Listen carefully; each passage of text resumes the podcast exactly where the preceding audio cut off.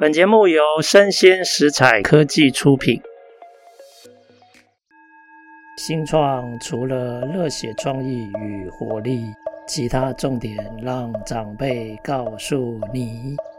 欢迎收听《杨家长辈经》，未来的新创拼图。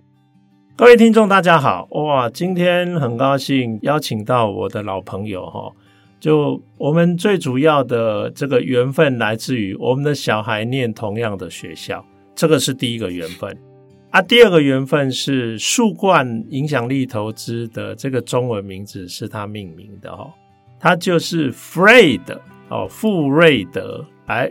Fred 跟大家打声招呼。哎、欸，大家好，我是 Fred。是，哎、欸，Fred，我觉得你的文字一直是我非常佩服的哈。我可不可以请你先简单自我介绍？因为你最近出了一本书，我把它看完了，哦，看了很舒服。我觉得难得已经可以看到这种有文字功力的人，把很复杂的这个领域知识写得这么简明易懂，所以一口气就可以看完。他这本新书叫做《傅瑞德的硬派行销术》，我们等下好好来介绍一下。哎，Fred，你介绍一下，你怎么会文字这么厉害？你以前是学什么、做什么、经历什么？怎么会这样？文字这么强？其实我跟杨老师一样是商学院的，而且大学也是经济系的。哎呦，我们同行哦。对对对对对，那只是说后来在工作上来讲，就一直走行销的路线哈。因为我当年念的那个商学院的学位是在台湾找不到工作的学位，那后来只好拿复修的行销来当饭吃。哦，对。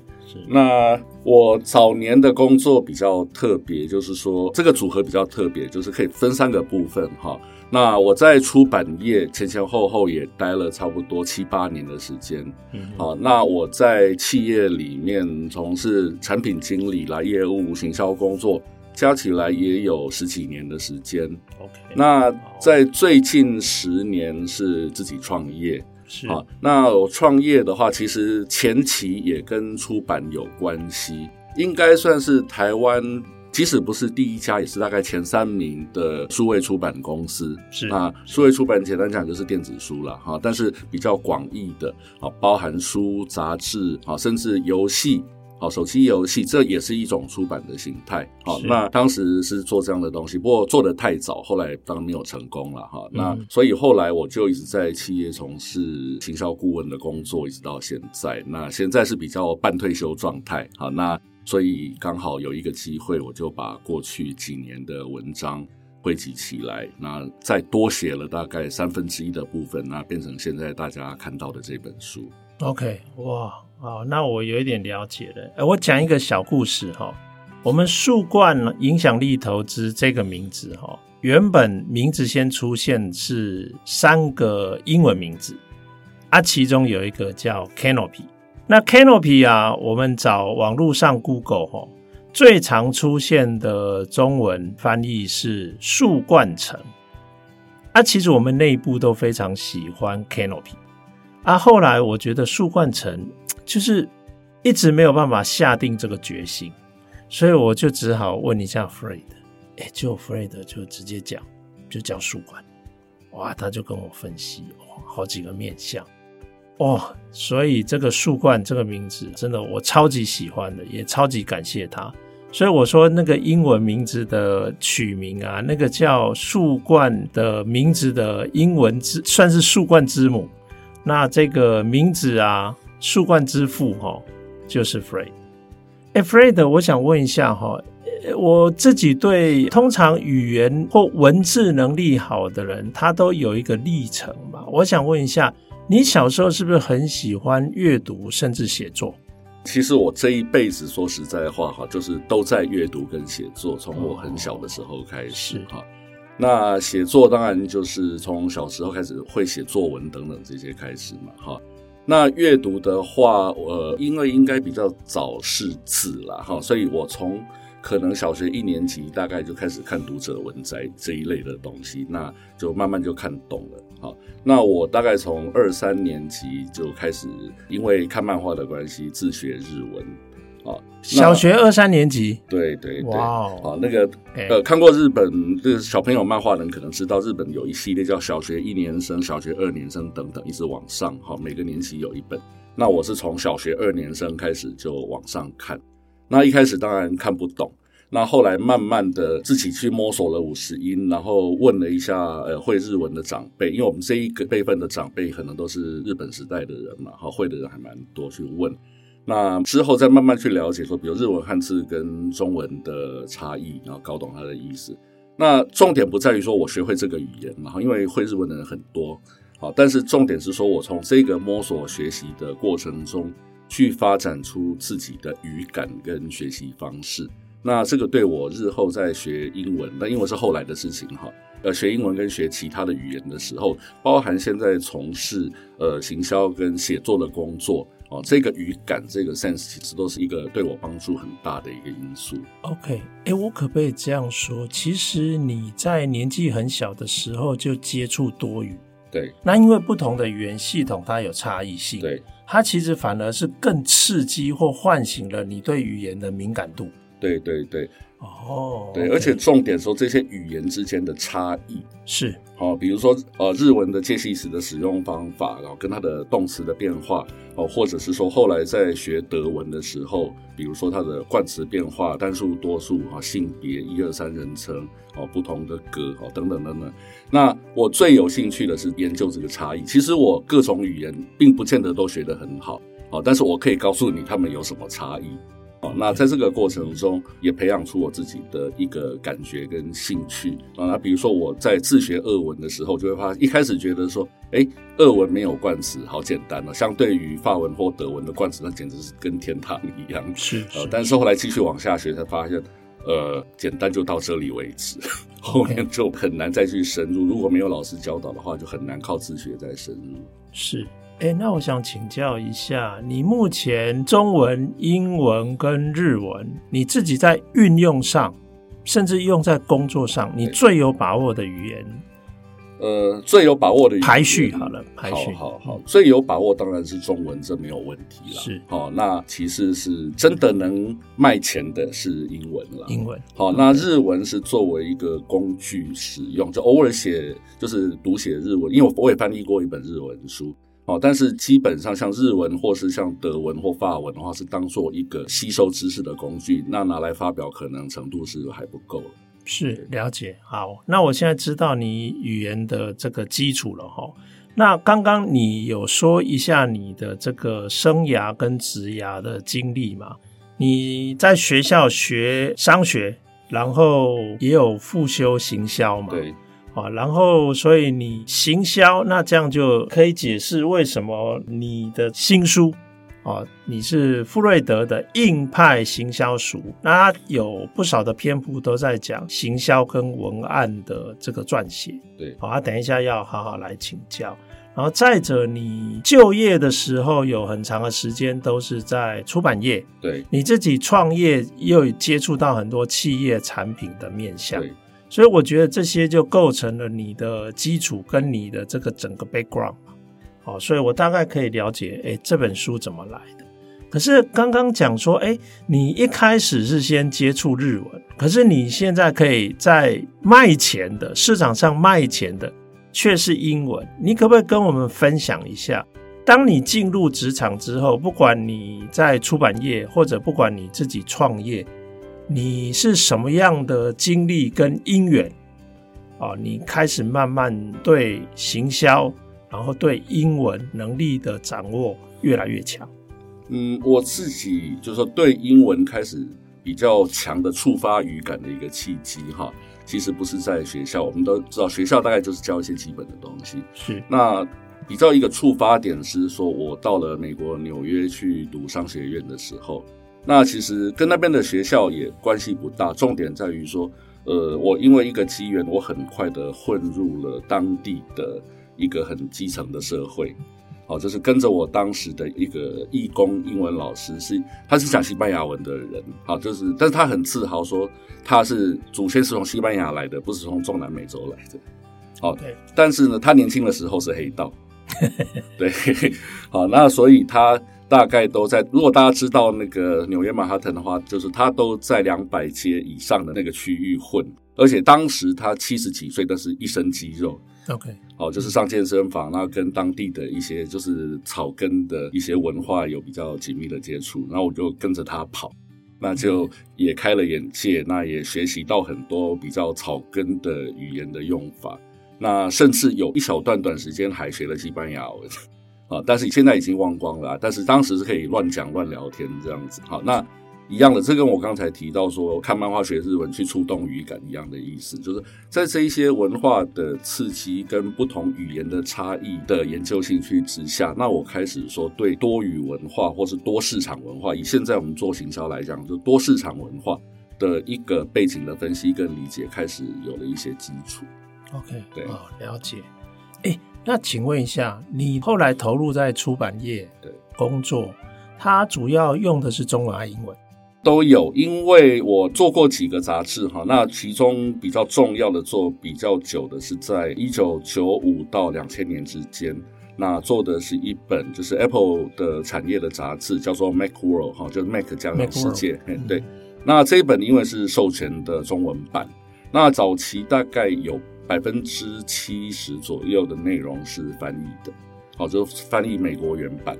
那因为我对这个产业算很熟哦，那翻译其实当然也不是一件简单的事情，所以其实那时候找译者其实不好找，那很多时候就自己上哦。那除了这个以外，因为编辑的工作基本就是抓错字，好理顺文字，然后确认上下文的意思，因为有时候是说原文的上下文意思是最因为所以，但是翻出来的时候会变成不太对啊。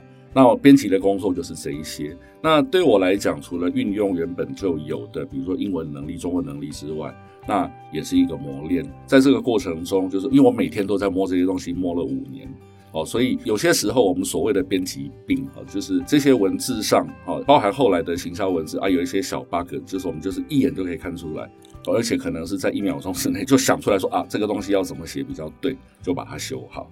好，那这个对于后来来讲，就是一个工作效率的提升。那这也是我很感谢说那几年的资历，那在出版业的资历给我的一些基本的锻炼。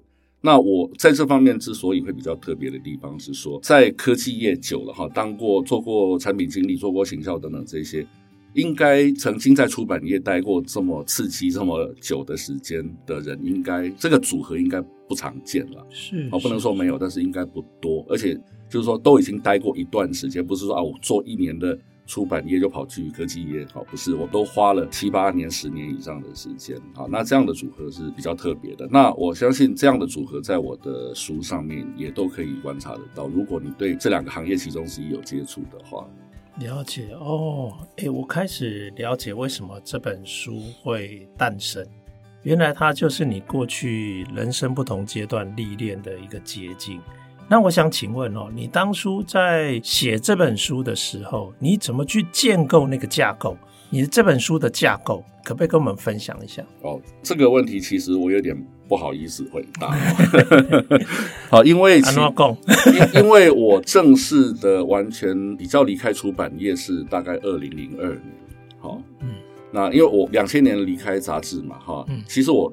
在两千年离开之后，我自己创过一个杂志，而且应该是全台湾第一个电子版杂志，而且是有 ISSN 编号的。OK，哦，但是那个时候其实那个杂志很成功，那个每个月下载量，全球下载量大概到六万左右。Oh. 对，好，但是在商业上是失败的，因为当时的企业广告主不认为这个东西有去比讲白一点就是上广告的价值。哦，那后来没有钱，那就没有成功了哈。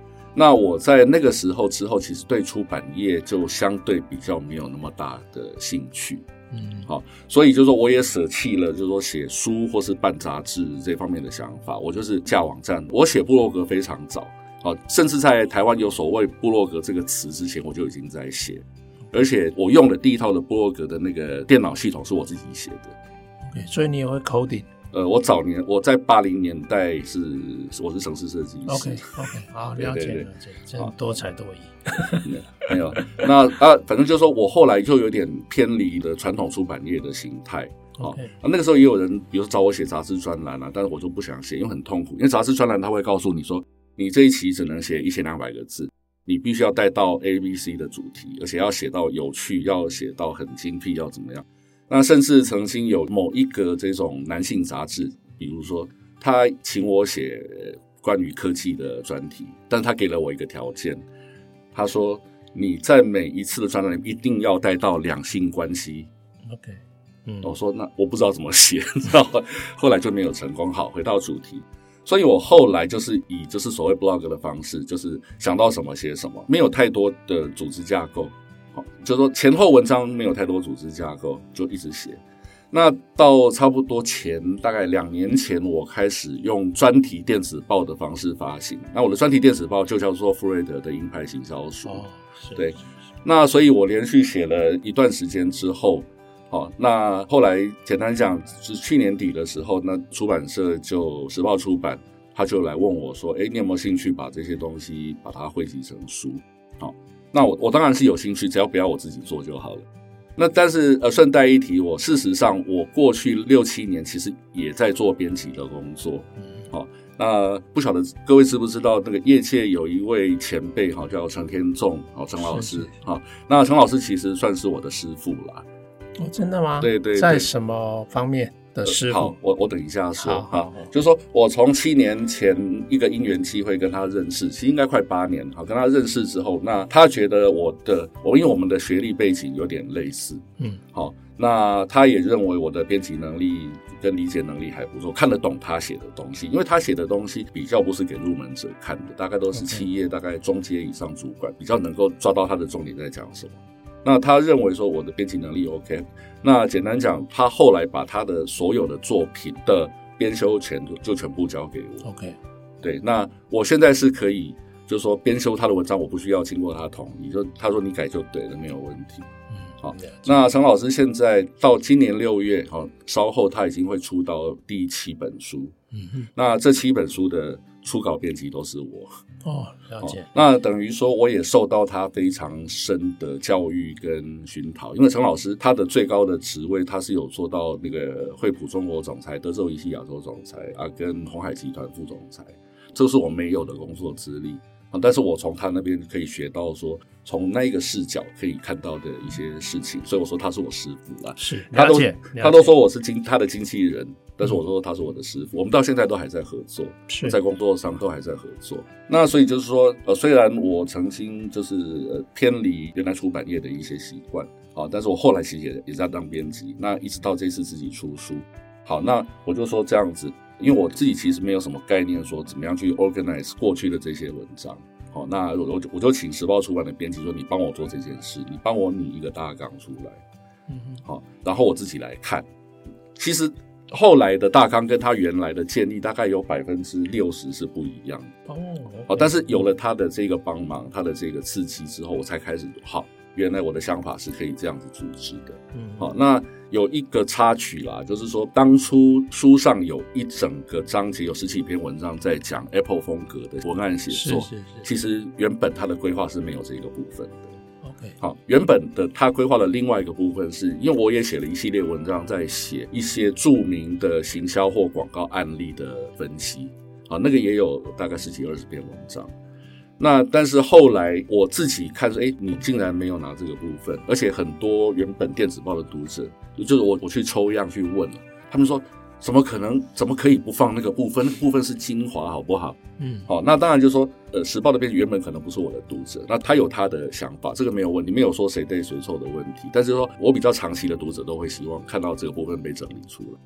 好，那因为篇幅的关系，所以后来就是我们讨论之后，就是采用了 Apple 文案这一个章节，然后行销案例赏析那个就放在如果有机会的话，会放在下一本书里面。嗯哼，对。那其中还有一个部分是因为刚才提到说，呃，文章很多是出自我的电子报嘛。好，那有些文章是公开的，有些是付费。那时候我们开付费了，就是付费读者可以看，好，可能一般读者会没有看到。那其中有关于那个实际的案例分析技巧的那一整个章节，其实是电子报里面没有的，是为了书才特别再重新再写出来的。这是第四部分，功练好了没？那个部分吗？内容行销应用篇？呃，不是，不是文案写作。因为这里面会提到很多工具跟方法。哦，好，那我举个例子来说，就是一般你在企业待一段时间，基本的所谓的 SWOT SWOT 分析，这个大家都会，这是很入门的东西。好，但是就说，哎，其实我们的文案是跟我们的行销策略的方向是可以从很基本的 SWOT 里面去产生出来的。是，好，那。于是我就串接了三个很常用的工具，好，就是第一个是 SWOT，好，第二个是大家可能稍微少一点知道，叫做 FFAB 这个架构，好，那就是 Features、Functions 啊、Advantages 跟 Benefits，好，这个也应该有很多人知道了，啊，然后再下一层是所谓的 USP Unique Selling Points，那我们我们就把这三个工具串接起来，那最后再用一些分析技巧。其实你就已经可以产生出可用的文案，嗯，而且这个所谓可用是有抓到重点，因为里面讲的重点是你前面经过三道分析里面去萃取出来的，是，好，那就包含你的产品的优势、你的产品的重点、你的产品的什么什么东西，好，那最后是产生出一个有逻辑的可用的。那我们刚刚强调可用啦，好，那因为这是可用。你要写到很精彩、很好看，那那当然就是要靠你的文字能力跟天分，不是靠分析可以做得出来的。那所以我有一整个章节在介绍这个很基础的技巧。嗯，好，那你只要看得懂这一个章节，基本上你应该会学到一个蛮扎实的一个。比如说，你从行销跟你的 PM 产品经理讨论出你的产品的重点之后，经过这个过程去产生出文案。那当然，行销是一个非常广的领域哦。即使是我，我也这本书也只是擦到一个皮而已啊。但是我会认为说，文字不只是文案，文字是一切的所谓内容、所谓 content 的基础。你不管之后是比如说呃 Facebook 的贴文啦，啊，或者是说你的企业部落格啦，或是你的网站的内容啦，甚至你的产品介绍说明书等等这些东西，或甚至你是拍片啊，录 Podcast。它的基础其实都在文字的表达，嗯，好，所以你如果这方面能够掌握得很好的话，你后面产生的东西就是会有内容、有组织架构的东西，好，那我们可以想象，反之，如果你前面的稿子就写得很糟糕，你后面的东西大概也好不到哪里去。好，那再加上说，你如果具备这样的分析跟文字表达能力，你包含在企业内部的沟通，比如说你跟你的同事、上司跟老板之间的的沟通，我相信都比较容易抓到重点，而且让你的同事、上司很了解说你想表达的事情，那对你自己的个人竞争力也是有帮助的。是了解。哎，我稍微跟各位听众分享一下哈，其实它这里总共有六大部分，六大章节。那前面三个比较像是一种基础跟基盘，哦，比如说行销人的思维跟态度，对，这是第一章。那第二章是行销人的文字之道，OK，哦，这个都是基本功哈。对然后再来是文案写作力的深入探索，对，OK，啊，再来，哎，就是那你功练好了吗？内容行销应用篇。这个是第四章，对，然后第五章就是内容行销的标杆，那就是科技业 Apple 的风格。其实这个也是一个重点的文章哈。啊，最后当然我觉得跟现在的时事也有关系哦，AI 对行销人的影响。对，这是第六篇。对，因为这本书的稿件全部完成是在三月底。OK，好，那大家知道最近的 AI 风潮是从去年底开始嘛，而且就每天都在变，是好，那所以我这方面我只写一些基础的观念，我就不去提工具了，因为工具的东西可能三天后就又完全不一样，是哦，但是我想传达的一个很基本的观念是说，你如果做行销，你要去用 AI 当做工具，比如说去帮你产生文案啊等等，不是不可以，但是你要注意到一些很基本的事情。好，那我把这些大概短时间之内不会变的基本的原则，我把它写在两篇文章里面，那就是在最后一秒钟附在这本书的后面给大家参考。是，哎、欸，那我就先卖个关子，大家应该要去买书来看哦。我必须要说，这本书是非常的浅明易懂。难的东西被他 Fred 写得很简单，你以为你都懂了，其实这里面很深哦，这都是系统知识哦。啊，我有一点感兴趣，想要听你来解释，为什么你认为内容行销 Apple 的风格是一个标杆跟典范？好，那当然这个是指科技业而言，是好，在别的行业有一些不同的看法哈。我问大家一个问题，就是说，就你所知道，你知道有哪一些公司是它的文案出来，你不用看它是哪一间公司，甚至不用看标题，你就知道这是哪一家的文案。嗯，好，就是说你你也不要看内文说啊，我提到什么什么产品，就是比如说它文案的第一个 slogan 出来，底下当然有内文嘛，哈，第一个 slogan 出来，你就猜这个大概是哪一家的。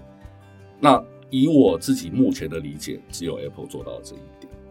好，那我相信应该很多人有同感啦。那或许你你们会有不同的答案，那这个都没有关系。好，但简单讲就是说，当你的产品设计，好，比如说包含比如手机的长相好了，你的产品设计。好，跟你的行销活动，跟你的行销内容，不看公司就知道这是谁的产品。这件事情本身对于这家企业来讲，就是一个很重要的资产。好，那可能讲文字比较玄，哈，比如说有一些产品，比如说 Apple 的产品，好，Samsung 的产品，谁谁的产品，它新产品一推，你没看到 logo 就知道啊，这大概就是谁谁的产品。这个品牌力量是很重要的，因为一般的厂商他需要花很多的力气跟很多的经费去教育。你的目标客户说：“这是我的产品，啊，有什么功能？这个为什么很好？所以为什么要这样设计？等等等等等等，你要花非常大的成本去做的事情。但是当某一个品牌它可以做到说，你一看就知道它是谁，那个差距马上就拉出来，它就可以省下这么多钱。但是如果他花的行销费用比你更高的时候，你就知道那个距离可以拉开多远。是哦，那这个当然是也可以说是长年累月的累积。好，但是。你不是每个长年累月的的累积的人都可以达到这样的结果，那为什么？就是风格跟技巧，哦，跟一些很基本的原则。那很基本的原则，哦，在我书上有提到，好，比如说有一些自我保护的机制，好，简单讲，比如说你不要过度承诺，或者说不要夸张到某一个程度，好，或是说。你讲你的产品的逻辑，基本上保持一贯的形态，就是说啊，我的产品就是提高你的生产力。假设我从头到尾都这样讲，那那个印象就会出来。你如果一下讲说啊，我有新的颜色很漂亮，第二说啊，我的 CPU 很快，那后来又讲说帮你提高生产力，好，第一你会可能会有形象的上的认知上的差异，第二你可能跟其他的品牌不见得能够有很明显的区分出来。好，那当然，我们刚刚只是一个举例。那 Apple 在这一方面，它琢磨了，以我的理解，大概琢磨了三十年，嗯，之后培养出这样的成果。哦，那一样，有些产品你可能它上面没有挂 Apple logo，你就说啊，这应该是 Apple 的产品，只是它把 logo 拿掉了，大概是这样的感觉。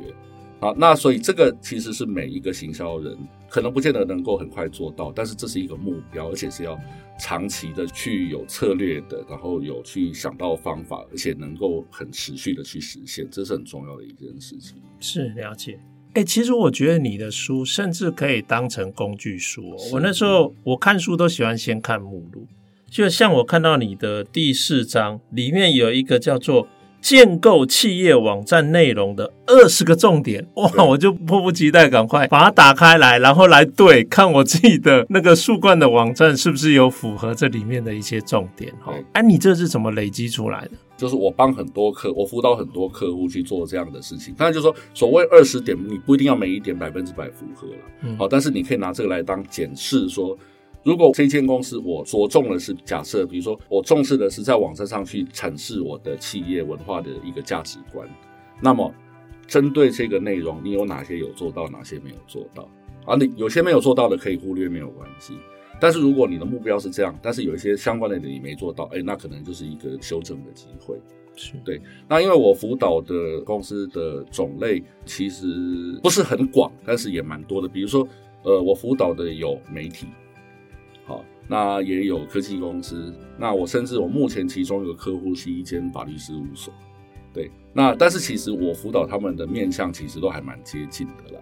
好，比如说我辅导法律事务所，辅导他们什么？我并不是辅导他们怎么打官司，那是他们的专长。好，但是我辅导他们是说你在写东西，那不也不是写法律书类，那个有固定的格式。好，但就是说你在用文字沟通，或是说你今天要发表一个法律见解。假设在期刊上，或是在自媒体，因为我当然我也建议他们说成立一个自媒体，好去讲他们的法律观念，或是说有一些，因为像这些事务所，他们最近也可能会投入，就是说 AI 对于判例的分析等等这些，好，我们简单讲是这样。那他们都会有一些需要传递、必须要表达的观念，他们背后做这一些努力才会被大家所知道。好，但是我可能就告诉他们说，你们做的这些努力，有了这么多的资产，但是如何去转化成一个能够表达、能够传播，而且对你们的价值是有帮助的一个心态。对，那其实这个你几乎所有你面对我们所谓 to C，你面对客户的个人客户的人大概都需要，但是你也不见得是 to B 就不需要。我在书里面有一篇文章，就是在讲 B to C、B to B 或是 B to B to C 或 B to B to B 这一类的的差异。好，但是结论是这样，结论就是说，只要你最后的受众是人，好，你你即使 to B，你最后受众也是人嘛。那只是说它会比较复杂，是呃，你的用户跟你的客户可能是不一样的人。这一点是陈天仲老师教我的，好，就是说。所谓用户就可能是使用单位，嗯，好，但是客户可能是下购买决定的人，是是，好，他的付钱的，对，付钱的，不见得是同一个，对，好，那我里面我书上有一个图解，哈，就是说列出了好几类这样的形态，好，比如说甚至有那种，我我举个例子来讲，哈，那个卖战斗机的厂商，他会在一般读者看的军事杂志上面下广告，嗯，那这些读的人不可能去跟你买飞机嘛，是，我就算想跟你买，你也不会卖给我。嗯嗯，对不对？但是它影响的是谁？嗯，哦，他为什么下的这个广告可以让这一国的政府考虑跟他买战斗机？好，这个中间就有一些复杂的历程，是好，比如说透过民意代表，然后进入国防委员会等等等等。好，那因为这一款最适合我们，而且甚至只是代表说我这家公司对于你们这一国的市场是有诚意的，其实只是这样子而已。那那个钱相对花的是非常小的钱。所以会有几个不同的机制，但是最后只要是人，有些原则是不变的。那当然，可能我这个文章最后面呃有有提到一件事情，就是说以后可能会出现一个我叫做往内互打的一个状态，就是现在有人用 AI 去产生文案，好，但是不是人在看，是 AI 在看，好，然后 AI 将这些文案呢整理出五个重点，因为这些都是现在可以做到的事情嘛。是，结果里面写了半天，其实没有一个活人去读过。好，好，前面。可能那个人列了五个重点，那个产生出那个五千字的文案，就最后啊，AI 帮我整理一下五个重点，结果中间的功都白费。这个可能不晓得多久以后可能会有一些这样的需要研究的状况出现了。但是只要最后是一个做决定的活人，其实有些基本原则还是一样的。是，了解。哎，那你自己来下评语哦，因为现在外面有一些行销甚至文案的书。如果跟那些呃出版品比起来，你觉得这一本富瑞德的硬派行销书，它最特殊、最不同的地方在哪里？嗯，就是它很硬。呃，这样讲好了啦，哈，就是我刚才有介绍过，说我的归回两个工艺就顶了呀。因为我刚才有提过，说我自己的资历比较特别，哈，就是我在科技业等等这些出版业待过。那我后来在自己创业之后，其实有很长时间的服务过一些又另外的产业，比如说我服务汽车业，服务非常久，我帮汽车业大概服务了大概十五六年。那所谓汽车业呢？好，这样讲，我服务最久的品牌叫做 Volvo。好，那其他主要的欧洲车品牌，除了 BMW 以外，我大概都服务过。好，那不同的产业又有不同的文化了。好，那这一些组合包含就是说产业的组合，跟产业内的不同的公司跟企业文化的组合。好，那再加上我自己的职涯发展，因为我自己是从最基层，就是扛着产品出去卖的业务员开始干起，那我一直到最后的一个企业工作，就是某一间企业的行销长。好，那所以呢，一般来讲，比较好卖的书可能会是谈一些很，诶，你很比较资浅的人或比较基层的，你可以很快的实现。而且在现在的流行的话，就是诶，如何投放广告啦。好，如何去经营社群媒体啦，等等这一些，好，从比较基层的，然后去往上。好，那我的书的话是，它都有顾到，但是它的视角是从比较从上往下。好，所以一开始我会提到说，呃，行销人应该要有怎么样的准备，怎么样的心理建设，或是说，当你成为一个行销人员之后，你要去盘点哪一些东西。好，所谓盘点包含这间公司现在的产品、过去的产品啊，未来的产品的所谓的 roadmap。那你这间公司的文化跟价值，啊，跟你的市场等等等等，这你要去盘点这些东西。那这个东西说起来是说，哎，你可能是就任某家公司的行销长，你要去做这件事情。但是其实你即使是基层的行销人员，也不妨可以这样做。啊，只是说你在基层可能你能够得到的资讯相对有限，但是没有关系，你做多少算多少。当你在这个职涯一直往上爬的时候，你得到的东西会越来越多。好，回过头来讲，就是说我的视角比较是从行销长跟产业再往下走。好，当然我最后我还是有讲到很基本的技巧，有写作技巧。这也是为什么这本书会用所谓的文案当做引子，因为我刚刚讲说，呃，行销是一个很广的产业。好，那我专长的是在这一个部分。好，而且我觉得它是所有行销活动的基础。好，所以我以这个为主，好去赏析一些案例，或者说告诉你从一些基本你的 PM 会给你的一些资讯，怎么样去分析、去 generate、去产生出一些文案的内容，到最后放在行销活动，这应该也是很基本。它可能还有更基本的，但我没有提到。但是这个已经我个人认为算基本了。好，就是说你大概如果当到行销专员之类的这样的职位，你大概就会需要这些东西。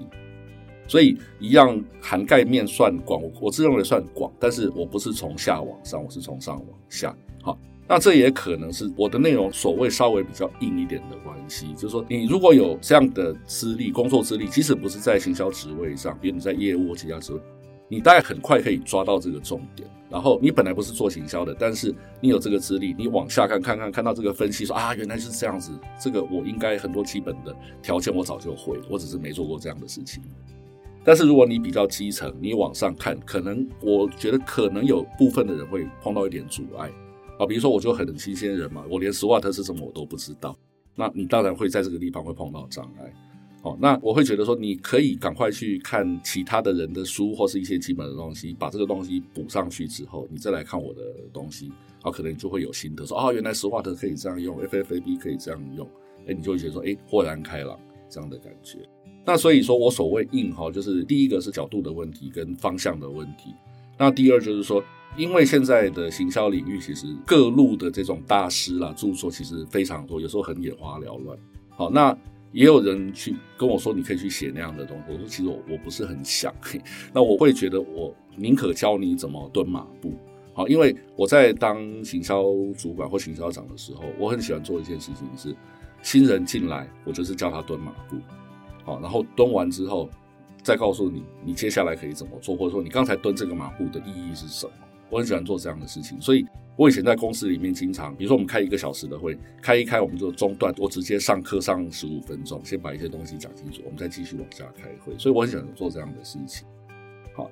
那所以，我比较会是说很基本的基础的蹲马步的东西。那这个东西对于很想要快速学技巧，或者说五分钟教你写出爆款文案，嗯，好，如果你是喜欢这样子的东西的，你可能就哎，我的东西就很硬，嗯，好，但我个人认为这样是对你长远的职涯是比较有好处。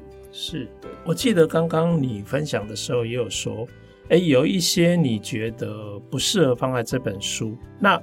是不是意味着你可能还有出第二本书的计划？呃，我希望啦，哈、嗯，就是说出书是这样哈，因为现在书的市场也不好做了哈，而且能不能变成书，其实有一部分要取决于出版社，任何出版社他的主观认为说，你这本书能不能卖？好，过去就我还在出版业的时候的市场是说，反正我有题材，我就看起来还 OK，我就出出十本，其中有一本大卖，我就赚了。但是现在的市场不是，现在市场是每一本他都要看看这一本有没有卖的可能，嗯，他才会帮你出。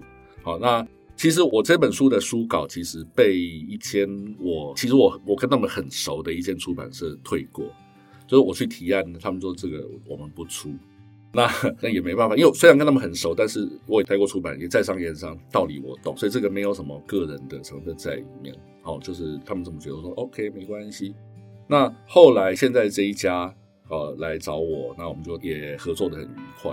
好，那其实先前那一家的，其实大大家都认识了。嗯嗯。好，那我就跟现在的这家的人就开玩笑了，我就是说，那这开玩笑，我就说没关系，我们好好做，我们要让前一家的人后悔。好，那总而言之呢，就是说，你问我有没有下一本，其实我不知道。嗯。好，但是我可以确定的说，我会一直在写下去。嗯。好，因为我现在的电子报就是弗瑞德的鹰派行销署这个电子报。我基本上是以每个月可能平均啦，大概一个礼拜一篇吧，这样子。OK，啊，平均一个礼拜一篇左右的频率在发行。那这个发行其实也就没有什么特别的架构，就我最近想到什么，我可能就写。好，那或者最近有什么事件，有什么案例，我就写。那往后或许啦，就是如果我行有余力，我可能也会拟一个第二本书的大纲。那我照这个大纲去写，陆续写电子报的文章。但是最后能不能变成书，这个其实我也不太确定。但是如果是有兴趣的读者的话，应该还是可以从电子报持续看到我写的东西。是，哎，那我最后请教，你会考虑，因为既然叫行销署嘛，你会考虑开课吗？我个人一个很大的毛病哈，就是我我很不会独自的对着麦克风讲话，或是独自对着镜头讲话。好，其实相较之下，反正下面有五百个人，我还比较觉得比较自在一点。嗯哼，好，那我以前也在学校教过书了哈，但是近年，而且我现在是半退休状态哈。如果要我去持续，假设开一个要录多少集，或是持续多久的一个课程，对我来讲，其实是一个蛮痛苦的事情。那反而持续的写作对我来讲是相对轻松。那如果尤其是要成立一个正式的一个组织，因为现在其实有很多什么什么学院啦、什么什么学校啦这样的东西。那这样其实就是说，说起来简单，但是真的要做还需要蛮大的资源啦。好，那如果有谁要做，认为我派得上用场，而且让我是可以觉得很自在的做，那我当然很乐意把这些经验传承给就是比较年轻的人，没有问题。好，那这一点其实也是被我的老师陈天忠先生影响。我之前其实我也问过他说，你要不要出来弄一个书这样？然后他说不要，他说你要弄我全力支持，但是你要叫我弄我不要。对，但现在大概就是这样的感觉，但是很难说了，这一切都这样讲好了，就是说如果有用得到的地方，我还是都很愿意去贡献啦。是，但是如果你现在这个线下问我说要不要去弄一个什么样的组织或者课，应该暂时是没有。是，了解。好啊，哎，我觉得这本书啊，我是从头到尾把它看完哦，那我是要大力推荐哦。那因为这个 Fred 是树冠的中文命名之父哈，所以诶，我决定，但是这要有一点饥饿行销的概念。这个节目会赠送十本 Fred 的书，哦，我们会购买，然后会用抽奖的方式，然后请大家做一些事情，然后我们会赠送十位幸运者哦这本书。哦，那希望大家会从这书上得到很多启发。那我相信哦，如果你们看了书以后啊，如果有兴趣想要找 Fred 本人沟通的话，其实它在网络上真的是非常好 reach 到哈，access 它非常方便。对，因为我我都跟大家讲，我这本书是有售后服务的啦。是是，好，就是你 对，因为除了有一些类之后多多少少会有类似签书会、分享会这样的场合哈，但这个当然只是一时啦。好，但是不管什么时候，如果你对这本书的内容有问题，你在网络上找得到我，我们都可以跟你讨论，没有问题。是，好，那今天非常感谢呃我们的作者 Fred。哎，这是你第几本书啊？呃，其实是第二本书。第二本书，第一本是什么？第一本书其实是在讲那个数位出版，是十年，哦、是十年前的事情。十年前，OK，, okay 对对对。好，这个是近几年来的第一本书哈，叫做弗瑞德的硬派行销术。那我们的节目会赠送十位幸运的听众这本书啊。那希望大家喜欢今天的节目。那也感谢 Fred 的分享。谢谢谢谢杨老师，是，那也谢谢各位听众的收听，我们下次见。